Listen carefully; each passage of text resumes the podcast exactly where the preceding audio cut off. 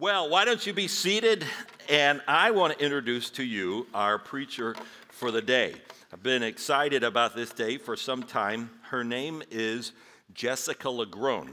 Jessica is a friend of mine for 25 years, and she currently serves, where she's been for the better part of a decade, the dean of the chapel at Asbury Seminary.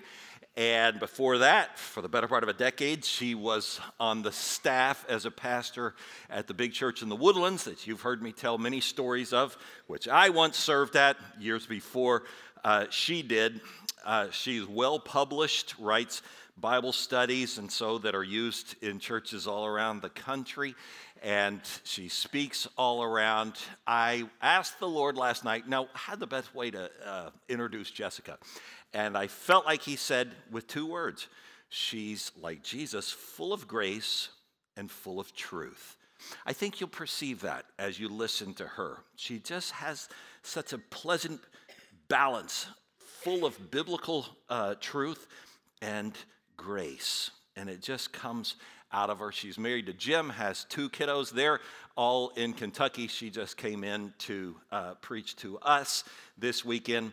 And I should add one more thing since our restructuring about a year ago, she, along with Gary Thomas and Steve Carter, are our three pastoral elders. So she's actually a part and has been a part of Faithbridge. You just haven't seen her. That's why I've been looking forward to having Jessica LaGrone here today. Why don't you help me to welcome her up here?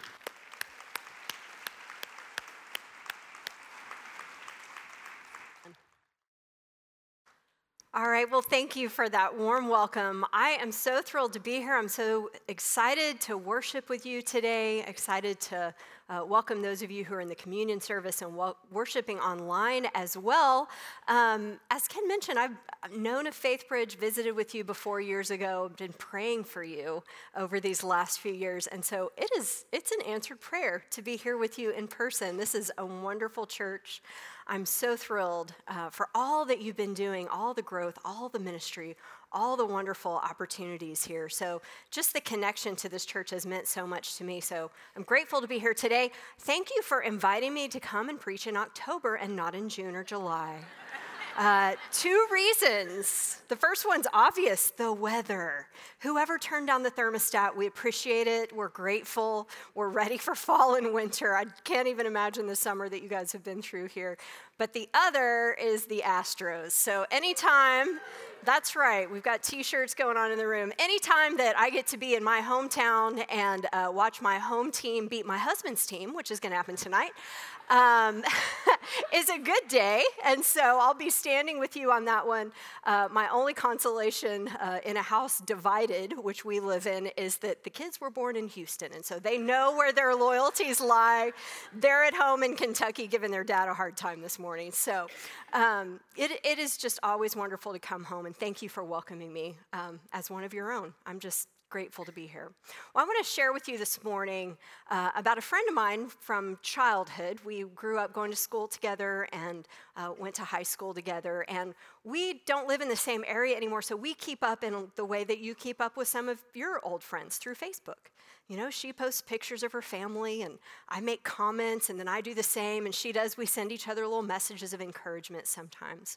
And she is uh, a hardworking single mom of two teenagers and uh, really is overworked with a mostly supportive, unsupportive ex husband and is kind of doing it all on her own. And I'm so proud of her. Uh, she has so many challenges that make her life much more challenging than mine. Now, when she has what I can tell is going to be a particularly hard day or a hard season, uh, when the child support hasn't come in and she's working two jobs and both of her bosses want her to work overtime and uh, the kids need something that she can't give them, she gets up in the morning and she posts on Facebook the phrase, You've got this. She says she looks in the mirror, looks at herself, and says to herself, You've got this. And then usually she takes one of those great, you know, mirror selfies, and that's her caption, You've got this. It's like a signature hashtag for her. And that's pretty good as a mantra goes. If you're going to have self talk, at least talk to yourself in a positive way. It's helpful to tell yourself, you can do it, you've got this. Except on a lot of days when she posts that, I can tell that she doesn't. You know, it's too much. It's too much for one person, it's overwhelming. And so you've got this really doesn't carry her through the day. Sometimes the mornings where she posts, you've got this, you know, by the end of the day, she's run out of that self confidence, self reliance. It's not what she's running on anymore. She's running on fumes, and she could really use some help. So she has to figure out how to make it in these situations. She's pulled herself up by her own bootstraps again and again, uh, reconfigured her life, is really doing amazing things. But one thing I've learned in just interacting with her, praying for her, being her friend through all of this is we all run out sometimes. Whether we'd like to tell ourselves that we have it or not, we have to figure out what to do when we come to the end of ourselves. Because, friends, it happens, right? No matter how confident you are at the beginning of the day, there are challenges in life that just are a little too much for our hashtags sometimes. So, what do you do when you don't got this? When you don't have everything you need. I think that's when we need to come to a place that we have a better understanding, dare I say it, a good theology of the gift of desperation. The gift of desperation. It's kind of a gift nobody wants. But we need to understand better how God can give us desperation as a gift. And the gift of desperation is this it's that when we run out, is where we are most likely to run to Jesus. And that's where the help is. That's good news. There's a great story in scripture that I, I, can't think of any better example of running out, right? This is the story. Um, and if you would like a paper Bible, there's ushers, they have them, they can bring them to you if you want to follow along on paper. We're going to follow along on the screens, or if you want to follow along in your Bible, we're in the Gospel of John uh, very early in the book. So, the fourth gospel Matthew, Mark, Luke, John, and we're in chapter two, very close to the beginning, really just the start of Jesus' ministry. And John tells us that this uh, story of running out, this is the story of the first miracle that Jesus performs. Only John never uses the word miracle. Isn't that interesting? The other gospels do, but John calls them signs. This is the first of the signs that Jesus did. John tells about seven signs in Jesus' life. He loves the number seven, by the way. And I love the word sign because, you know, a sign is not about itself, a sign is meant to point to something else. So when we read about Jesus' signs, we have to ask ourselves, what is this sign pointing to? So let's read about the first of Jesus' miracles, or John says signs, and ask ourselves, what is God pointing us to in this story? From John chapter 2, beginning with verse 1. On the third day, a wedding took place at Cana in Galilee. Jesus' mother was there, and Jesus and his disciples had also been invited to the wedding. And when the wine was gone, Jesus' mother said to him, They have no more wine. Woman, why do you involve me? Jesus replied, My hour has not yet come. His mother said to the servants, Do whatever he tells you. Nearby stood six stone water jars, the kind used by the Jews for ceremonial washing, each holding, get this, from 20 to 30 gallons. Jesus said to the servants, fill the jars with water. So they filled them to the brim. Then he told them, Now draw some out and take it to the master of the banquet. They did so, and the master of the banquet tasted the water that, look out, had been turned into wine. He did not realize where it had come from, though the servants who had drawn the water knew. Then he called the bridegroom aside and said, Everyone brings out the choice wine first and then the cheaper wine after the guests have had too much to drink. But you, you have saved the best till now. What Jesus did here in Cana of Galilee was the first of the signs through which he revealed his glory, and his disciples believed in him. This is God's word, and it is true. And so here we are at a wedding. Anybody love a wedding? Weddings are fun, right? Jesus is here at a wedding in a town called Cana. He's come with his mother, he's brought his 12 closest friends with him. They show up at a wedding. Now, this isn't a short wedding with a little party after it. This, friends, is a multiple day party. They knew how to wedding back then multiple day party, longer than a week, possibly as long as two weeks, where people came from all over to join with this family in their joy of the joining of two families. And it was the groom's family, a little different from our uh, culture. The groom's family put on the party. So the groom's family has promised to provide food and drink to travelers who have come in to stay with them from all over. And that means it is disastrous when the wine runs out before the party is over. And no one else here acknowledges the problem. Everybody's just kind of pretending it's all okay, right? Whistling, making like no problems going on, except Mary. I love it. Mary is the first one to acknowledge it. Jesus, she says, they have no more wine. Now, don't you love it how a mother can make a simply innocuous statement, but it, it's not really just a statement? Do you love it? Your dirty socks are in the middle of the dining room table. This is not just a statement, it implies a response. So, Jesus, they have no more wine, is an invitation to respond. And Jesus responds. How does Jesus respond? Woman, hmm. Woman, he says, what concern is this of mine or of yours? My hour has not yet come. And if we look at this through our own cultural lens, through the way that we understand language and dialogue, it seems like maybe really the first miracle here is that Mary didn't just take him out right then and there. Woman, are you kidding me? All right. Do you talk to your mother that way? I don't think so. I had a friend uh, back in seminary who decided that if Jesus could address females starting with the word woman, then he would also try it out. And so he would come up to us uh, after class and say things like, Woman, can I borrow your ethics notes? I left mine at home. And he thought, you know, it was good enough for Jesus, it was good enough for him. And uh, so we let him know that crucifixion was also good enough for Jesus and that he might just be watching his back. He stopped. He stopped. In any case, Mary doesn't really engage that. She seems not to respond to that word. Instead, she simply tells the servants, do whatever he tells you to do. So, I mean, full stop there. We could just have a sermon on that phrase, couldn't we? That is some great instruction about the voice of Jesus. Just do whatever it is he tells you to do. That's how we get to participate in the miracles in life.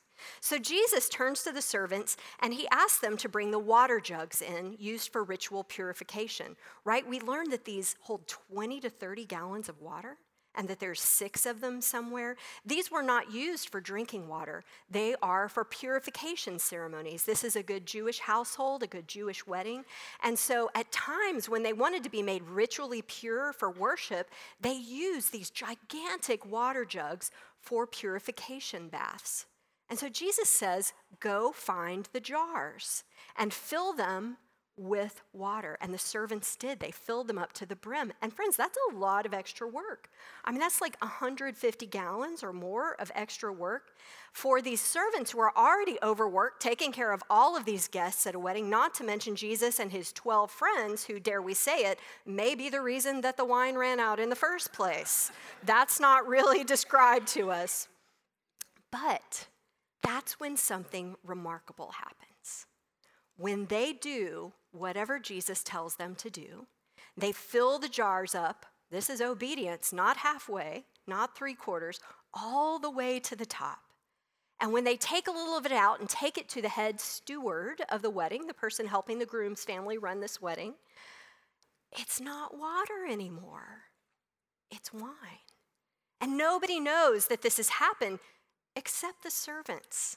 Those who assist in the miracle actually saw it with their eyes. And when the head steward tastes it, it is far better than any wine he's ever tasted. And he calls to the groom. Remember, the groom and his family are responsible for providing food and wine to all of these people. And the groom is clueless about the menu malfunction. The, the head steward says to him, What is going on? This is the best of the wine.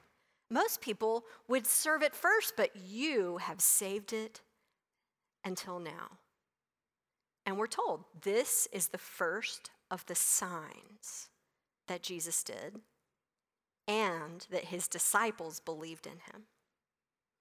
Uh, when my husband Jim and I got married 18 years ago uh, in March here in Houston, Texas, it was a beautiful day like this. It was like mid 70s, no humidity, just a sign that God loved us. Um, he and I were some of the last of our friends to get married. We had waited to get married until much later than most of our friends, and so we had both been in a lot of weddings. Jim had been an usher and a groomsman in all of his friends' weddings. I had been a bridesmaid, and then I had been the pastor that officiated at many weddings. And both of us had been just, you know, making notes on our wedding bucket list all of this time like, ooh, I'd like that. Oh, I want to do that at our, ooh, I'd like that at my wedding. And so when it came time for our own wedding, we just did all of them, okay? We opened with hymns, we sang praise choruses, uh, we had multiple scripture readings.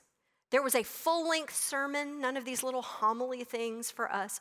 We invited 500 of our closest friends, and they came. And then we served them all communion. It was glorious and it was an hour and a half long.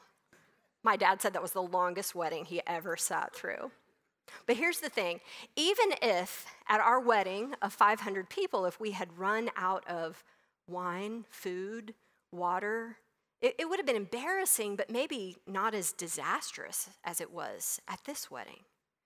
You know, uh, we when we got married, I was a pastor and Jim was a professor at the time, and uh, we had to figure out how to feed 500 of our closest friends at a wedding. And let me just tell you, at the wedding of a preacher and teacher, you ain't getting a buffet of surf and turf. That's not what's happening. So we came up with this really ingenious solution. We got married at two o'clock in the afternoon. And you know what it means when you get an invitation to a wedding that's at 10 in the morning or 2 in the afternoon? It means you're just getting cake. That's what's happening. Um, but we did not run out. We actually had some wonderful hot hors d'oeuvres, my mother would want me to tell you. And, um, you know, we had, we had a nice spread, even though it wasn't a meal. But even if we had run out, it would have been embarrassing. We would have sent somebody around the corner to Whataburger to like supply the rest of the banquet. But it would not have been reputation ending. It would not have been the biggest social faux pas that would have put our family as outcasts among all the other families in the village. For this family, this was a complete disaster. They had entered into a social contract by inviting these people to join them there. And for this new couple, and not only that, their extended families, this could be the moment that would put them on the outs with their entire area, who they needed to survive. In fact, the people who came to the wedding could have sued the groom's family for breach of contract in court. Isn't that interesting? Because they were responsible for their livelihood and were not following through by keeping them in food and drink. So their situation was not just embarrassing, it was desperate. And I love that for so many reasons that right here at the beginning of Jesus' ministry, right here, right off the bat, Jesus is responding to a group of desperate people. Someone runs out, they are unable to help themselves, they don't got this. And someone asks Jesus for help. Well, it's Mary. And Jesus responds and the gift they receive in return is overflowing and abundant. This first miracle, this sign, is actually a template for all the other miracles. It's a way of saying, what are miracles about? What are they signs pointing towards? Well, every miracle begins with a desperate person. If you go through the Gospels, open up your Bibles tonight, look up, see if you can find the miracles. Mark a little M next to them. It's okay to write in your Bible, I promise. Mark a little M next to the miracles. Now, right before that, look, there are desperate people. Someone is blind or lame or dead. Someone's child is sick or dying or demon possessed. Thousands of people need something to eat and there's no food. 10 people are running around with leprosy, outcast from their families, outside the community. A woman is bent over. A man's hand is withered beyond recognition. A woman has been bleeding for 12 years. A child is dead. These are desperate people. And they come to Jesus. And that's when the signs and the miracles happen. Desperation is actually a gift. It doesn't feel like it, it, is the gift nobody ordered. But desperation is the gift that drives us to Jesus, that forces us to ask, to plead, to pray. Because if you're not desperate, what would you need a miracle for anyway?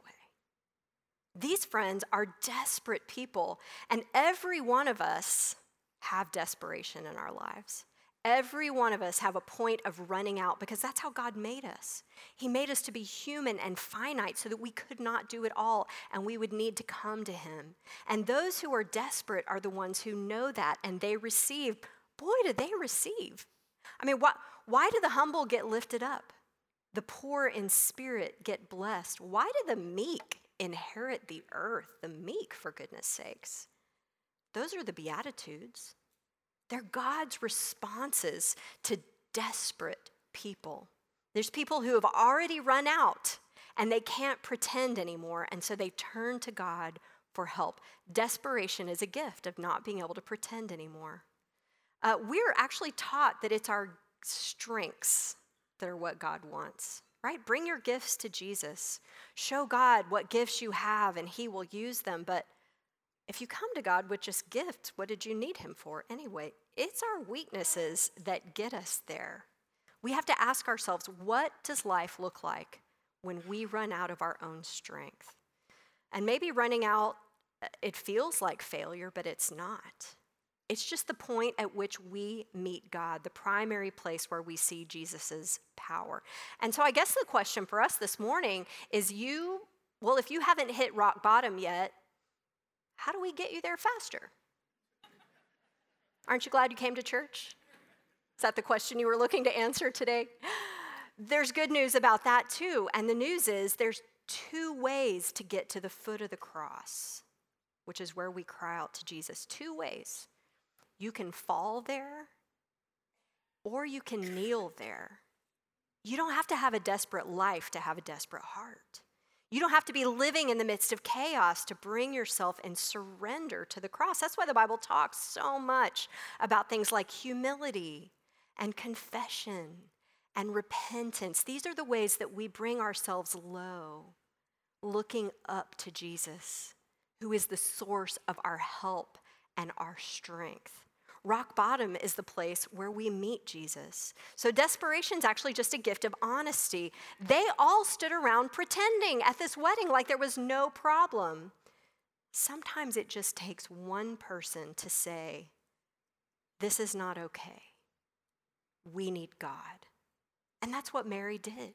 She was the one who even opened up the question that they needed Jesus' help. We have to learn to do the same thing and stop pretending. We have to lean into our desperation, figure out that we're running out, and run to Jesus before we just collapse there.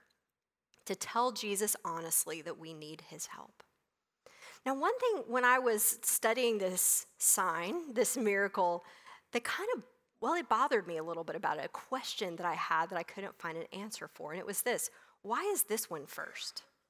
Why first, Jesus? It's a private party, a private audience. Even the crowd never knows what happens. The only real witnesses to this miracle are the disciples, the servants, and the women. And friends, servants and women couldn't even testify in court. Their word was not something that counted in this culture. So if you want to make a splash with your first miracle, why do it here? Why in private? I mean, start with a resurrection, that gets people's attention. Begin by casting out demons or feeding thousands of people. Boy, people will really notice your ministry then. Why does Jesus start at a private party offering wine to the guests? And I was, at, I was looking that up. I read several scholars, several commentators on that until I came across one, and I have to confess it made me mad. Uh, reading this guy's words really upset me, but it, it forced me to look deeper into it. But I'm going to share with you what uh, he said so I can share with you where I went after that as I was searching. Uh, this scholar's response to the question, why first? Why does Jesus uh, perform the turning of water into wine as the very first sign of his ministry? Here's what he said I'm going to quote here. Some people seem to think that a good Christian must not be too lighthearted, that a good Christian must be very serious. How very different the real Jesus is. He comes to a wedding. He decides to perform his first miracle to help people enjoy themselves and have fun. This story tells me that Jesus' primary concern is to help individuals and make them happy. Now, I don't know which word made me more mad individuals or happy. Now, God, God loves individuals, don't get me wrong, and God loves it when we're happy, when we're joyful. But I've never seen in Scripture God's vision for us stop there. His vision is so much bigger than individual happiness, right? He's here to restore the whole universe. And so I wondered, where does this guy get this? Help individuals and make them happy? That's what Jesus' ministry is going to be about? This is the frat party Jesus. I mean, this is a genie in the bottle kind of Jesus. When you have a little individual happiness need, please, Jesus, just come out and answer my prayer. We all do it. We all do it. We ask for what we need, but God is about giving us so much bigger than just our little wants. He's about restoring the whole state of the universe. If you look at this little version of Jesus' uh, purpose here on earth, then I'm sorry, but Job in the Old Testament, he couldn't worship that Jesus. Nor could Naomi, who lost both of her sons and her husband. Stephen, the first martyr who's stoned to death worshiping Jesus, he couldn't worship at the individual happiness altar. Jesus himself hanging on the cross, where is that purpose in individual happiness? So I had to go back and look a little deeper. Why? Why is this the first miracle? And it all starts with a conversation at a wedding, doesn't it? Between a mother and a son. And it opens with these words Mary saying to Jesus, Jesus, they have run out of wine. Now, if you go back uh, to the Old Testament prophets, especially the prophet Isaiah, any time that someone's talking about wine, they're talking about something more than a fun party to go to. They're talking about a sign that God is coming to restore the world. They're talking about the hope for Messiah. So, anytime that people are longing for Messiah, thirsty for Messiah, dry and just worn out, longing for God to come, they talk about a thirst for wine. And anytime that the wine flows in Isaiah's uh, prophecies, it's about God coming and flowing with the blessing of the Messiah. Let me give you just two examples. The first is in Isaiah 24 7. Listen to these words, see if they remind you of the wedding. The new wine dries up, and the vine withers, and all the merrymakers groan. Okay, so there's a longing there, but it's deeper than just a human thirst. And then the very next chapter, Isaiah 25, it talks about how the Messiah will come. What will that be like? What are the pictures Isaiah gives us for that? Listen to this Isaiah 25, 6. On this mountain, the Lord Almighty will prepare a feast of rich foods for all peoples, a banquet of aged wine, the best of meats and the finest of wine. Sound familiar? On this mountain, he will destroy the shroud that enfolds all peoples, the sheet that covers all nations. He will swallow up death forever. The sovereign Lord will wipe away the tears from all faces. He will remove his people's disgrace from all the earth. The Lord has spoken. Does that sound like better than another glass? It's the destruction of death, the wiping away of tears. This is God's purpose on earth. And so Mary says, referencing Isaiah and the prophets, Jesus, they've run out of wine.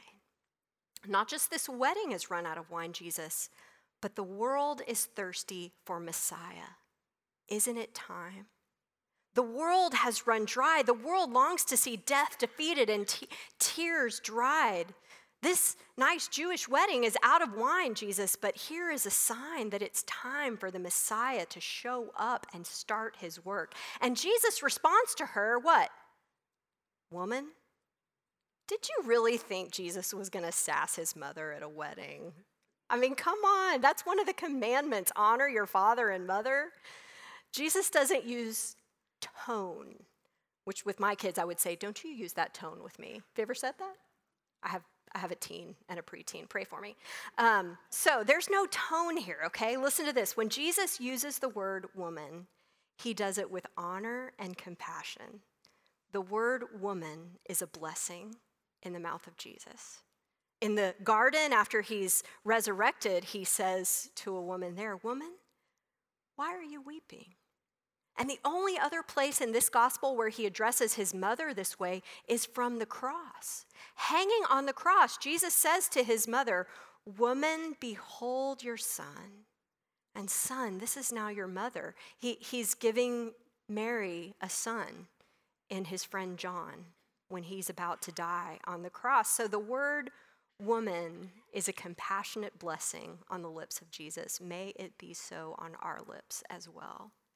Jesus is blessing her with his response. And my hour has not yet come. Is that like saying, get off my back, mom? Um, where does Jesus finally say that his hour has come in the Gospel of John? It's in John 17 from the, from the Garden of Gethsemane. He looked toward heaven and prayed, Father, the hour has come. Glorify your Son, that your Son may glorify you. So, the place where his hour is going to come is at the cross. It's this beautiful, beautiful bridge that John is building for us here. It's a, a, bridge between the prophecies that the Messiah is going to come all the way to a wedding. And that wedding is having a bridge built all the way to the cross, the very beginning of Jesus' ministry. And we're already talking about the cross. How does this passage open? On the third day, Jesus was at a wedding. What else happens on the third day? On the third day, he was raised from the dead. Right here at the beginning of his ministry, Jesus is preparing us for what it will all be about. It's all a journey to the cross.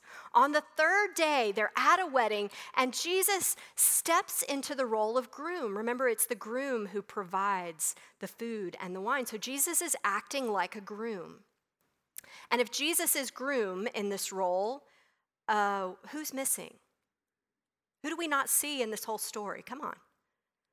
Where's the bride? You can't tell a wedding story without a bride. Has, has John never seen Say Yes to the Dress?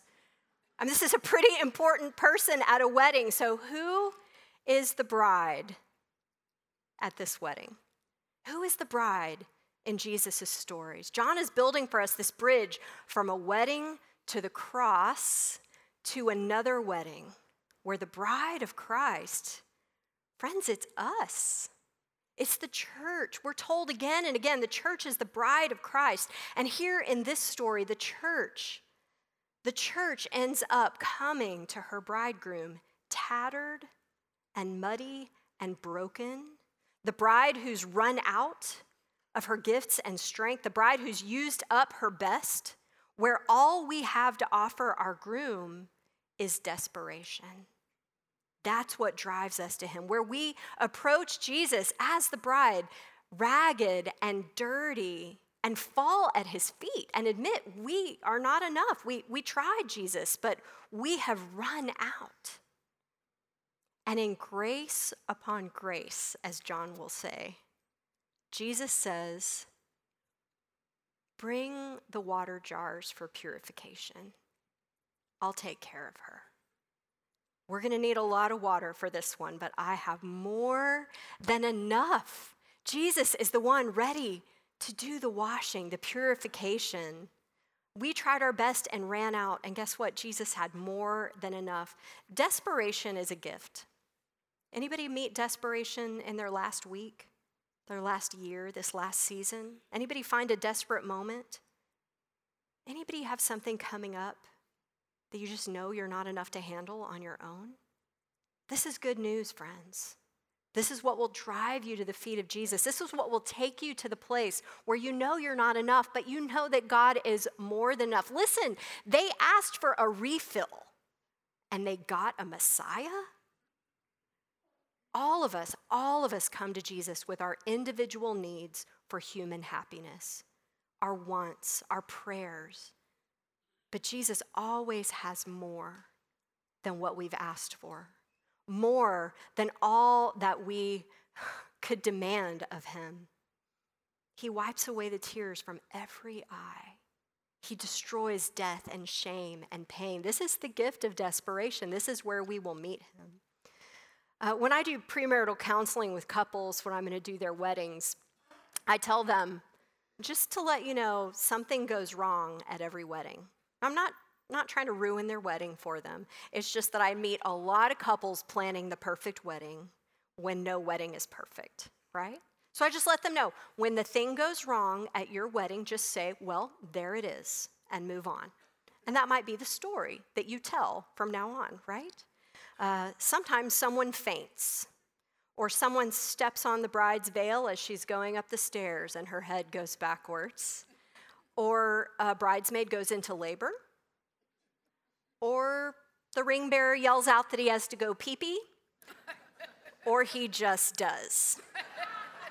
These, by the way, are all true stories of weddings that I have officiated as a pastor. There is something at every wedding. So, at our wedding, 18 years ago, beautiful day, Houston, Texas, at our wedding, the unity candle would not light. In terms of symbols, that's one you kind of want to work. Um, and it was my fault, really. Uh, I'm a pastor, and I thought it would be so beautiful to use the Christ candle from our church, the one that had been at the middle of the Advent wreath that we had lit on Christmas Eve for years and years and years. Something about the symbolism of like the unity of Christ and our wedding. And I don't know, it's complicated when the bride is a pastor, it's just hard. So, um, this candle had been burned for Christmas Eves for like decades. And so the candle's this tall, but the wick is actually all the way down inside it somewhere. So we come in with our little individual candles looking for unity, and we're just, you know, dripping wax down on top of this wick, burying it. There's no way we're lighting this thing. And the beautiful song that was playing finished. And 500 people just sat there in silence, staring at us, I looked over, Jim was white as a sheet. He does not enjoy being in front of people, unlike me. And um, I mean, just we didn't know what we were going to do. And so the pastor, who's one of my closest friends, my mentor, he came over. He took that candle down, he turned it sideways, he dried out the little wick, and he held it like this for us so that our candles could go in, light the wick, put it back up. And then he approached the congregation and he said, It is lit. And just like that, just like that, everybody laughed. And I laughed. And I looked over and Jim laughed.